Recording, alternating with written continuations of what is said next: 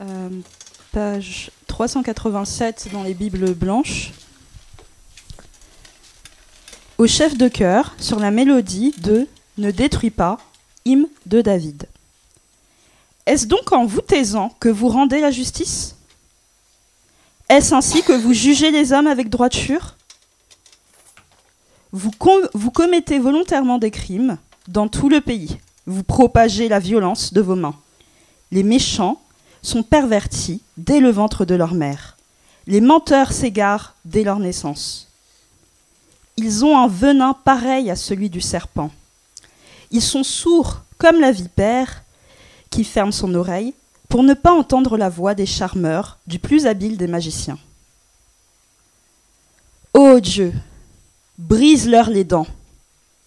Éternel, arrache les mâchoires de ces lions qu'ils disparaissent comme l'eau qui coule, qu'ils ne lancent que des flèches émoussées, qu'ils soient pareils à la limace qui fond en avançant, qu'ils ne voient pas le soleil comme l'enfant mort-né. Avant que vos marmites ne puissent sentir le feu de broussailles, qu'elles soient vertes ou sèches, le tourbillon les emportera. Le juste sera dans la joie, car il verra la vengeance. Il lavera ses pieds dans le sang des méchants. Et les hommes diront, oui, il y a une récompense pour le juste. Oui, il y a un Dieu qui exerce la justice sur la terre. Et l'Église dit Amen. Merci. Hein. Oui, c'est une autre parole de Dieu ce matin. Euh, et, je vous préviens juste avant de commencer, euh, je ne vais pas faire de pause comme d'habitude au milieu de ce psaume, au, milieu du message. souvent, on fait une pause pour se lever pour chanter. Il y a deux raisons pour cela. Euh, première raison, c'est que j'espère en tout cas que ce, que message, c'est mon intention de faire que ce message soit un chouïa plus court que d'habitude, genre une minute ou deux. et aussi, la raison honnête, c'est qu'en regardant le, message et à quel moment je pouvais mettre la pause, je ne voyais pas comment faire une transition vers un chant. Genre, on n'a aucun chant euh, dans notre répertoire, ou, euh, genre Dieu casse les dents. On n'a pas, on rien de tout ça. Donc, euh, donc voilà, il n'y aura pas de pause. On va juste faire, faire tout ensemble. J'espère que vous serez patient avec, avec cela. J'ai attendu, comme vous pouvez imaginer, des années avant de prêcher un psaume comme celui-ci. le psaume 58 est ce qu'on appelle une prière imprécatoire, c'est-à-dire une prière euh, que Dieu exerce sa vengeance contre le méchant. Euh, alors clairement, ces psaumes, euh, il y en a plusieurs comme ça dans les psaumes, si vous n'avez pas lu tous les psaumes. clairement, ces psaumes nous présentent quelques difficultés de nos jours, nous heurtent un petit peu. Tout le monde, tout le monde comprend le désir de la justice contre le mal. Mais ça, ça peut quand même être déconcertant d'entendre David prier que Dieu casse les dents du méchant, ou euh, comme il fait dans un autre psaume, euh, le psaume 137, euh, de, l'entendre se réjouir à l'idée que les enfants de ses ennemis soient écrasés contre un rocher. C'est quand même dur. ça colle pas très bien, on dirait, avec l'idéal chrétien de l'amour que nous trouvons dans, ailleurs dans la Bible, dans le Nouveau Testament. Jésus quand même, lui-même a dit, euh, a dit certaines choses qui changent un peu la donne. On dirait Matthieu 5, 43, 45. Vous avez appris qu'il a été dit Tu aimerais ton prochain et tu détesteras ton ennemi. Mais moi, je vous dis Aimez vos ennemis, bénissez ceux qui vous maudissent, faites du bien à ceux qui vous détestent, et priez pour ceux qui vous maltraitent et qui vous persécutent afin, afin d'être des fils de votre Père céleste. Alors, comment est-ce qu'on peut accepter la prière de David comme légitime? Si on est censé aimer nos ennemis C'est une question qui est difficile, mais quand même on doit l'aborder si on va lire les psaumes. Parce qu'il y en a pas mal comme ça. Il y a pas mal de moments où, euh, où on voit de telles prières. Et le cri de ces psaumes euh, euh, imprécatoires, c'est que Dieu fasse justice. Et c'est explicite ce qu'il veut dire par là. C'est que Dieu punisse le mal, qu'il punisse la violence, qu'il punisse le péché. Euh, on n'a même pas besoin de réfléchir aux atrocités euh, euh, commises au fil de l'histoire humaine pour comprendre ce désir pour la justice. on le ressent dans nos vies de tous les jours, à chaque fois que, qu'un mal est commis contre nous. et d'ailleurs, souvent, on le ressent plus quand c'est un mal qui est commis contre quelqu'un d'autre, quelqu'un qu'on aime. on ressent ce désir que quelque chose arrive, que quelque chose arrive à la personne qui a fait du mal, qu'une punition soit rendue qui les fasse comprendre ce qu'ils ont fait et qui les fasse regretter ce qu'ils ont fait. Alors bien sûr que Jésus a, changé certaines choses, mais euh, et, je sais que ce que je vais dire va un peu à l'encontre de ce qu'on dit parfois. Je ne crois pas qu'on devrait venir à ces psaumes, euh, à ces psaumes imprécatoires qui prient pour la justice euh, contre le péché de manière assez violente. Je ne crois pas qu'on doit venir à ces psaumes avec l'évangile en tête, en tout cas pas en premier lieu.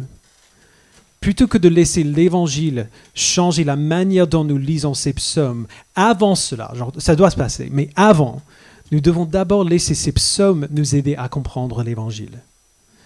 Pour comprendre la bonne nouvelle, on doit ressentir le poids de la mauvaise nouvelle, et ces psaumes nous aident à faire cela.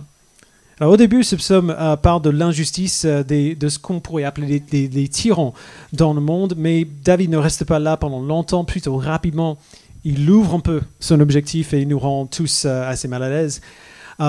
D'abord, il faut parler de pourquoi j'ai dit le mot tyran. Ce n'est pas forcément évident au premier abord.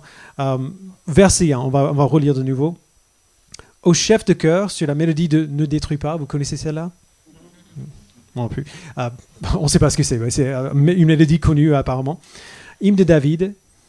Est-ce donc en vous taisant, en vous taisant que vous rendez la justice? Est-ce ainsi que vous jugez les hommes avec droiture?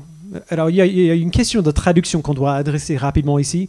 Euh, toutes les traductions françaises traduisent le verset 2 par Est-ce que, est en vous taisant que vous rendez la justice? Ou, alors, est-ce que c'est dans le silence que vous rendez la justice? Il faut savoir qu'il y a une autre façon de traduire ce verset qui est tout aussi valide. Et c'est Est-ce que vous rendez la justice, vous les seigneurs, ou vous les dieux, les, genre les dirigeants? Euh, la notion du silence, c'est la version plus littérale, mais beaucoup de traductions dans d'autres langues, par exemple dans, dans, toutes les traductions anglaises que j'ai trouvées, euh, ils ont choisi les seigneurs parce qu'ils trouvent que la notion de silence n'a pas trop de sens ici. Euh, mais dans les deux cas, l'idée des dirigeants injustes semble quand même être ce qui est visé, au moins au début. Parce que David parle de ceux qui, qui ont le pouvoir de juger les hommes, de, de rendre la justice. Ce sont ces personnes qui ont le pouvoir de faire des lois, de rendre des verdicts de culpabilité ou d'innocence, d'exécuter une punition euh, comme ils le jugent bon. Alors tout le monde ne peut, pas faire ça. Alors du coup, relisons à partir du verset 2, il dit, Est-ce donc en vous taisant que vous rendez la justice? Est-ce ainsi que vous jugez les hommes avec droiture? Vous commettez euh, volontairement des crimes. Dans tout le pays, vous propagez la violence de vos mains. Combien de dirigeants au fil de l'histoire euh, on fait semblant de diriger avec justice, de diriger avec droiture, tout en profitant des gens qui étaient sous leur pouvoir? Euh, on, connaît des tas d'histoires comme ça. Combien de dirigeants ont fait semblant d'être justes tout en commettant l'injustice derrière? C'est ce dont David accuse ces personnes ici. Il dit, vous, les dirigeants mauvais, vous, les tyrans, est-ce que vous jugez avec justice? Non, vous, salissez vos propres mains. Vous commettez volontairement euh, des crimes et de la violence. Encore plus de rester simplement indifférent au mal pour leur propre gain, encore plus que rendre la justice en se taisant. Ces hommes prennent le mal qui est dans leur cœur et l'extériorisent avec leurs mains. Leur violence est préméditée, leur violence est intentionnelle. Alors pourquoi ils font cela? La réponse la plus simple, et la réponse de David ici, est assez brutale pour nous aussi. Ces hommes font ainsi parce que ce sont des pécheurs. Verset 4, il dit, Les méchants sont pervertis dès le ventre de leur mère. Les menteurs s'égarent dès leur naissance. Alors il faut s'arrêter là au deuxième, à la deuxième moitié du verset 4. On pourrait euh, prendre la première moitié et dire oui, amen, les, les, méchants sont pervertis dès le ventre de leur mère. Mais quand on arrive aux menteurs qui s'égarent dès leur naissance, Là, on doit quand même faire une petite pause parce que qui ici n'a pas menti? Donc clairement, ce n'est pas que les grands dirigeants mauvais qui sont visés, mais on va, on va en revenir. Verset 5. Ils ont un venin pareil à celui du serpent. Ils sont sourds comme la vipère qui ferme son oreille pour ne pas entendre la voix des charmeurs, du plus habile des magiciens. Autrement dit, ces gens veulent ce qu'ils veulent, et ils ont le pouvoir de prendre ce qu'ils veulent, alors ils le prennent. Quel qu'en soit le coup, peu importe qui cela blesse.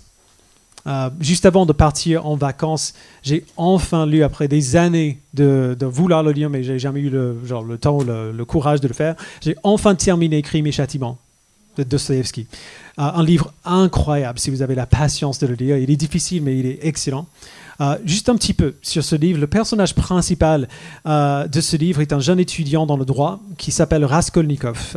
au début du livre, et c'est pas un spoiler, ça se passe vraiment au début, il tue une vieille dame qui est horriblement méchante et il lui vole de l'argent en espérant faire sortir lui-même et sa famille de la pauvreté. Et un peu plus tard, on apprend un peu plus sur comment il justifie ce meurtre lui-même. Il a une théorie comme quoi les lois sont nécessaires pour gouverner des gens ordinaires, parce que les gens ordinaires en ont besoin, ils ont besoin de ce cadre. Mais à travers l'histoire, selon lui, il y a toujours eu des gens exceptionnels auxquels les règles ne devraient pas s'appliquer. Parce que s'ils obéissaient aux règles, la société n'avancerait pas. Et bien sûr, l'exemple qu'il donne dans ce livre, c'est Napoléon. Alors Raskolnikov pense être une de ces personnes exceptionnelles. Alors il se sent justifié en tuant cette horrible vieille dame euh, pour qu'il puisse terminer ses études et contribuer au bien de la société. Autrement dit, dans sa tête, la seule différence entre lui-même et Napoléon, c'est que Napoléon avait le pouvoir de faire ce qu'il voulait faire, et finalement, pourquoi est-ce que ça devrait changer les choses? C'est un problème moral assez complexe que Dostoevsky présente de manière juste euh, euh, magistrale, et il ne donne pas de réponse facile à la question non plus. Au lieu de ça, il nous montre les effets dévastateurs que ce meurtre a sur ce jeune homme euh, qu'il a commis. Genre Raskolnikov avant le meurtre et Raskolnikov après le meurtre n'est pas du tout la même personne. Euh, euh, les dommages collatéraux continuent de, s'empiler. Et c'est ça, au moins en partie, le message de Dostoevsky dans ce livre. Les tyrans nous montrent à grande échelle ce dont toute l'humanité est capable à petite échelle. Les tyrans sont ce qui se passe lorsque les gens pécheurs ont le pouvoir, ont la capacité, la possibilité de faire, euh, de, faire ce qu'ils veulent faire, de commettre le péché qu'ils ont envie de commettre. Mais tout le monde, même les plus pauvres des étudiants, a ce potentiel en eux. Tout le monde peut, a, ce même potentiel dans le cœur. Verset 4 encore, les méchants sont pervertis dès le ventre de leur mère, les menteurs s'égarent dès leur naissance. Et c'est là où on se voit visé, encore une fois. Personne n'a besoin d'apprendre à un enfant de mentir. Tout parent sait que ça se passe tout seul quand un enfant sent qu'il peut obtenir ce qu'il veut en disant quelque chose qui n'est pas vrai. Et ça arrive assez tôt. Les méchants sont comme ça ici. leur méchanceté sort tout naturellement et encore plus de cela, ils s'en fichent. Verset 5, ils ont un venin pareil à celui du serpent. Ils sont sourds comme la vipère qui ferme son oreille pour ne pas entendre la voix des charbeurs, les plus habiles des magiciens. Les méchants désirent ce qu'ils désirent. Et aucun argument, aucune logique ne les convaincra de ne plus désirer cela. Et on comprend ça. Parce que vous avez, vous avez déjà essayé de faire ça? Vous avez déjà essayé de vous convaincre de ne plus désirer quelque chose que vous désirez vraiment? Essayez. Bon courage pour cela, ça ne marche pas. Le problème du tyran, et notre problème si on est laissé à nous-mêmes, c'est que nous sommes tous dirigés par nos désirs. Toujours. Nous pouvons les, nous pouvons les freiner par moments, mais au final, ce qui va gagner, c'est le désir le plus fort qui est en nous. Et c'est là où on voit cette transition subtile que David euh, fait ici. En parlant du mal à grande échelle, il identifie des traits de caractère qui sont présents en chacun d'entre nous et en David lui-même. On se rappelle bien que c'est David qui a écrit à son propre sujet dans le psaume 51, après avoir tué un homme pour coucher avec sa femme. Son indifférence à la loi de Dieu l'a horrifié lui-même. Il a reconnu sa propre méchanceté et par la suite. Alors du coup, ici, il parle en connaissance de cause. Il ne parle pas de manière, euh, manière euh, distante. Le sujet de ce psaume, c'est le tyran, mais le comportement du tyran, c'est le même de tous ceux qui essaient de vivre sans Dieu. Parce que sans Dieu, la seule différence entre notre péché et celui des tyrans, c'est une question de, degré. Les tyrans se laissent diriger par leurs désirs et nous faisons de même, si on est laissé à nous-mêmes en tout cas. Ça change rien au final en ce qui concerne euh, nos propres cœurs, que nos désirs aient pour résultat des catastrophes gigantesques ou non. Nos désirs naturels sont anti-Dieu et coulent de la même source polluée. Alors quand on lit ces psaumes, on est obligé de constater que les méchants, entre guillemets, euh, qui sont souvent mentionnés dans la Bible, ne sont pas seulement ces personnes malsaines qui ont un pouvoir illimité pour blesser, c'est chacun et chacune d'entre nous, tels que nous sommes, sans Dieu. Les méchants, c'est l'homme ou la femme sans Dieu. David sait que laissé à lui-même, il figure lui aussi parmi les méchants. Alors du coup, on pourrait penser que cette connaissance-là lui donnerait un peu, d'humilité, un peu de compassion. Euh, peut-être qu'il prierait pour ses ennemis, euh, pour, pour les méchants, que Dieu leur fasse grâce comme il a fait grâce à David. Mais c'est là où ces psaumes arrivent pour nous instruire. Avant que la notion du pardon puisse avoir du sens, on doit comprendre de quoi on est pardonné. On doit comprendre ce que le péché mérite. Et c'est dans ce sens-là que la prière de David se tourne, en réaction à ces désirs anti-Dieu que David déplore dans les tyrans, il prie que Dieu exerce sa justice. Verset 7. Ô Dieu, brise-leur les dents. Éternel, arrache les mâchoires de ces lions, qui disparaissent comme l'eau qui coule, qui ne lancent que des flèches émoussées, qui soient pareils à la limace qui fond en avançant, qui ne voit pas le soleil, comme l'enfant mort-né. Avant que vos marmites ne puissent sentir le feu euh, de broussailles, qu'elles soient vertes ou sèches, le tourbillon les emportera. Alors, il faut, qu'on voit que David et les autres psalmistes qui écrivent euh, ce type de, de psaume, ils ne demandent pas nécessairement littéralement que Dieu fasse ces choses aux, méchants. Ils ne demandent pas littéralement que Dieu brise leurs dents ou les fasse fondre comme du beurre ou euh, comme des limaces. Peut-être peut bien que oui, peut-être bien que si, mais pas forcément. Il exprime par ces images fortes le sentiment de colère contre l'injustice, euh, euh, que, pardon, le sentiment de colère que l'injustice devrait provoquer en nous. Lorsqu'on voit le péché dans le monde autour de nous, nous devrions ressentir de l'indignation et de la colère. Cette indignation est très différente de notre sentiment au sujet de notre péché la plupart du temps. Nous, lisons la prière de David ici, on a peut-être l'impression qu'il va un peu fort quand même. Euh, certains crimes contre l'humanité, d'accord, certains types d'abus euh, méritent ce genre de colère, absolument. Mais des choses un peu plus basiques comme l'orgueil, euh, l'immoralité sexuelle, euh, quand je perds mon calme pour des raisons injustes, ce sont des choses qu'on a tous faites, avec lesquelles on lutte tous. Alors ces choses, on a, on a tendance à les voir comme normales quand on les voit en nous-mêmes et on les voit du coup comme pas si graves que ça. Mais même les petits péchés peuvent provoquer ce type de colère en nous si c'est nous qui en souffrons les conséquences.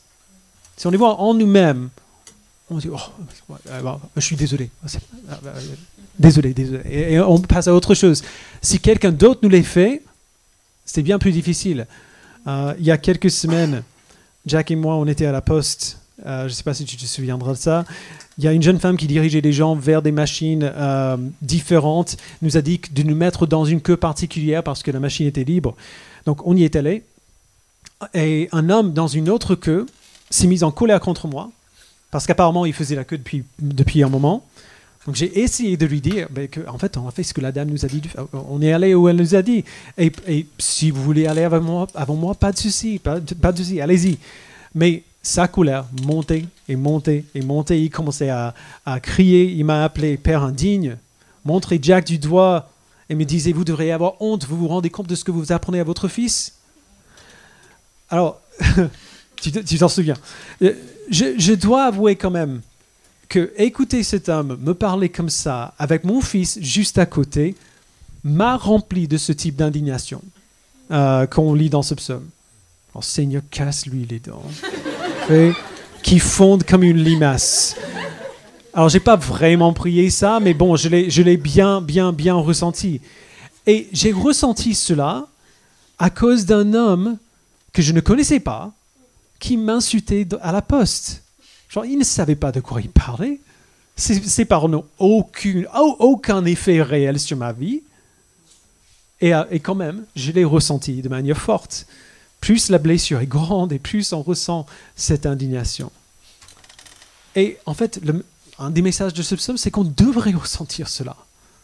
Parce que cette réaction est juste. C'est la réaction de Dieu contre tout le péché. Le péché, euh, peu importe de quoi il s'agit, mérite la condamnation absolue. Comme, comme Paul dit dans euh, Romains 6, 23, le la salaire du péché, c'est la mort. Pas juste la colère, la mort. Si nous lisons ce psaume et on a l'impression que David exagère un peu, ce n'est pas parce que David surestime la gravité du péché, mais parce que nous la sous-estimons. Tout le péché est brutal et ravageur. Mais on ne le remarque pas parce que bien souvent le péché est déguisé en quelque chose que nous trouvons normal. Ce n'est que lorsque le péché commence à faire vraiment des dégâts que les gens le voient pour ce qu'il est et à ce moment-là c'est trop tard.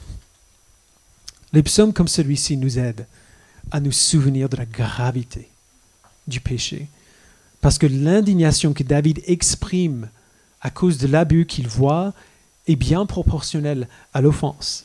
C'est ainsi que nous devrions réagir à l'injustice, y compris l'injustice en nous-mêmes. Et si on n'était pas déjà assez mal à l'aise devant le langage de David, il va encore plus loin. Dans les derniers versets du psaume, où il décrit non seulement son désir pour la justice, genre le type de justice brutale qu'il décrit dans les versets 7 à 10, mais la joie que le juste ressentira lorsque la justice est faite. Verset 11. Le juste sera dans la joie, car il verra la vengeance. Il lavera ses pieds dans le sang des méchants. Et les hommes diront, oui, il y a une récompense pour les justes. Oui, il y a un Dieu qui exerce la justice sur la terre c'est dur de dire ça. tout comme, honnêtement, c'est dur de chanter cette ligne de la Marseillaise. Un match de foot. Tout le monde est un match de foot est content, heureux, on célèbre, on fait la fête, euh, c'est joyeux. Et puis quand sans impur abreuve nos sillons, quand même ça, ça nous sort un petit peu de, du mode fête. Mais la, plupart des gens seront mal à l'aise en lisant les versets 7 à 10 qu'on a vus, un peu dégoûté en lisant le verset 11, parce que David décrit le, genre de joie qu'un homme violent célèbre après une victoire sur le champ de bataille. Il lavera ses pieds dans le sang des méchants. Pourquoi est-ce que ce type de jugement produirait de la joie? En fait, David donne deux raisons pour cette joie. Deux raisons que toute l'humanité va pouvoir constater. La première, c'est qu'il y a un Dieu qui exerce la justice sur la terre. En fait, c'est la deuxième, et je fais à l'envers. Cette réalité-là, qu'il y a un Dieu qui exerce la justice sur la terre, n'est une mauvaise nouvelle que pour ceux qui sont coupables. Tout le monde qui a été maltraité, particulièrement euh, les gens qui ont été traumatisés par le mal commis contre eux, va comprendre le soulagement immense de cette promesse-là. Imaginez ce que ce sera lorsque toute injustice, toute, euh, euh, toute injustice depuis toute l'histoire humaine ne sera plus oubliée ou ignorée, mais exposée et punie de manière appropriée. À quel point euh, est-ce que le monde sera un lieu de sécurité lorsque l'injustice sera une réalité passée? Parce qu'il y a un Dieu qui exerce la justice sur la terre. Donc ça, c'est la première raison. La deuxième sera peut-être un petit peu plus difficile pour nous. C'est que le jugement de Dieu est une raison de se réjouir parce qu'il prouvera qu'il y a une récompense pour le juste. c'est un peu plus difficile d'intégrer cela parce que, comme on l'a vu avant, il n'y a personne qui est juste. Donc de qui il parle? On a tous ce péché en nous. Et donc au moins, laissé à nous-mêmes, on, on devrait recevoir la punition que le péché mérite. On devrait euh, être, être, visé par la punition des versets 7 à 10. Mais voici ce que David comprenait, au moins en partie. Le jugement de Dieu contre le péché coexiste avec son amour pour son peuple. Il ne peut pas tolérer le péché, même le péché soi-disant normal qu'on voit en nous-mêmes tous les jours. Dieu doit juger le péché parce que c'est un Dieu qui est juste. Mais en même temps, il aime son peuple infiniment plus et infiniment mieux que les meilleurs parents aiment leurs enfants. Alors il ne veut pas nous punir. Il ne veut pas punir son peuple. Punir notre péché, absolument. Il faut punir son peuple, jamais de la vie. Alors comment est-ce qu'il réussit à faire les deux? À l'époque où David a écrit ces mots, il n'avait pas toute l'histoire. Il avait les prémices, il voyait ce que le péché méritait. Il voyait le jugement de Dieu euh, contre la désobéissance dans le peuple d'Israël et c'est bien ce qui méritait. Mais il n'avait pas toute l'histoire de comment Dieu pourrait faire en sorte que le pardon soit présent, que le pardon soit pas seulement présent, mais approprié. Mais nous, nous avons toute l'histoire. Dieu a envoyé Jésus-Christ pour vivre une vie parfaite et sans péché pour nous, à notre place.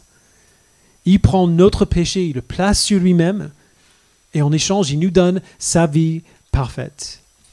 Il est puni sur la croix pour notre péché et nous sommes déclarés justes devant Dieu parce que nous portons la justice parfaite de Christ. Ah, du coup, lorsque David dit qu'il y a une récompense pour le juste, il parle bien de nous. Il parle de nous tous qui avons placé notre foi en Christ. Mais il ne parle pas de nous parce que nous vivons des vies justes et sans péché. Nous savons que ce n'est pas le cas. Il parle de nous parce que Dieu nous a donné la justice parfaite de Christ. Il nous a déclarés justes, alors que, en réalité, aujourd'hui, dans nos vies de tous les jours, on n'est pas très juste encore. Oui, il y a une récompense pour le juste, pour ceux que Dieu déclare justes. La vie éternelle, la joie éternelle, la paix éternelle avec notre Père. Oui, il y a un Dieu qui juge sur la terre. Christ a été jugé pour nous, à notre place, encore plus sévèrement que ce pourquoi David prie dans le psaume 58, infiniment plus sévèrement. Quelle joie de savoir où nous sommes dans cette situation. Que si nous avons placé notre foi en Christ, on ne se trouve plus du côté des tyrans et des abuseurs. Peu importe combien on est imparfait, peu importe combien nous avons péché dans notre passé nous sommes comptés parmi les justes. Et nous nous réjouirons de la justice de Dieu parce que ce jour-là, soit parce que nous verrons les méchants punis pour leurs péchés, soit parce que nous verrons Christ qui a été puni à la place de son peuple, ce jour-là, nous nous réjouirons parce que toute l'humanité dira oui, il y a une récompense pour le juste. Oui, il y a un Dieu qui exerce la justice sur la terre. Alors pour terminer, revenons du coup à notre question initiale. Comment est-ce qu'on peut euh, comprendre la prière de David dans ce psaume à côté de l'appel de Jésus à aimer nos ennemis? La prière de David est une prière pour la justice et une telle prière, comme on l'a vu, est bonne et légitime. David n'avait pas encore tout le plan de comment cette justice allait se réaliser. Et donc c'est logique euh, qu'il prie ainsi parce que de son point de vue, comment est-ce que la justice pourrait se faire autrement? Et nous avons bien le même sentiment parfois. Je connais des gens qui ont été horriblement abusés, émotionnellement, psychologiquement, physiquement même, par leurs conjoints, par leurs parents, par quelqu'un qui leur est proche. Euh, c'est peut-être même le cas, et en fait, euh, même statistiquement, c'est sûrement le cas pour certaines personnes ici aujourd'hui. Donc il est fort possible que vous ayez prié, comme moi-même j'ai prié dans le passé, que Dieu arrête ces gens qui abusent. Que Dieu les arrête, qu'il les punisse tout de suite et bien littéralement. Qu'il exerce sa justice en laissant tomber sa colère sur eux. Alors, si vous avez prié comme cela dans le passé, c'est pas grave. David le fait aussi. David le fait aussi. on a des raisons pour faire ainsi et ces raisons sont légitimes. Ces cris pour la punition sont justes parce qu'ils sont proportionnels à la gravité immense du péché. C'est pour ça que Jésus est venu. Parce que le péché est tellement horrible et tellement grave qu'il mérite une pire punition que nous pouvons imaginer.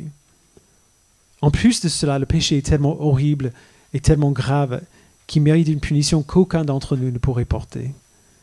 Si cette punition tombe sur nous, nous la subirons pendant toute l'éternité.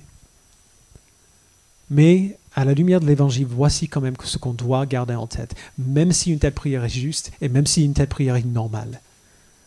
À la lumière de l'Évangile, on doit garder en tête que Christ est venu sauver son peuple de, de cette punition éternelle. Et nous ne savons pas qui Christ va amener dans sa famille avant son retour.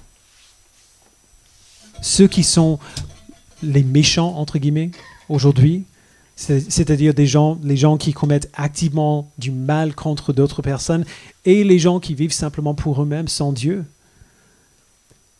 Ceux qui sont les méchants aujourd'hui pourraient bien continuer le reste de leur vie dans le péché et mourir en dehors de Christ.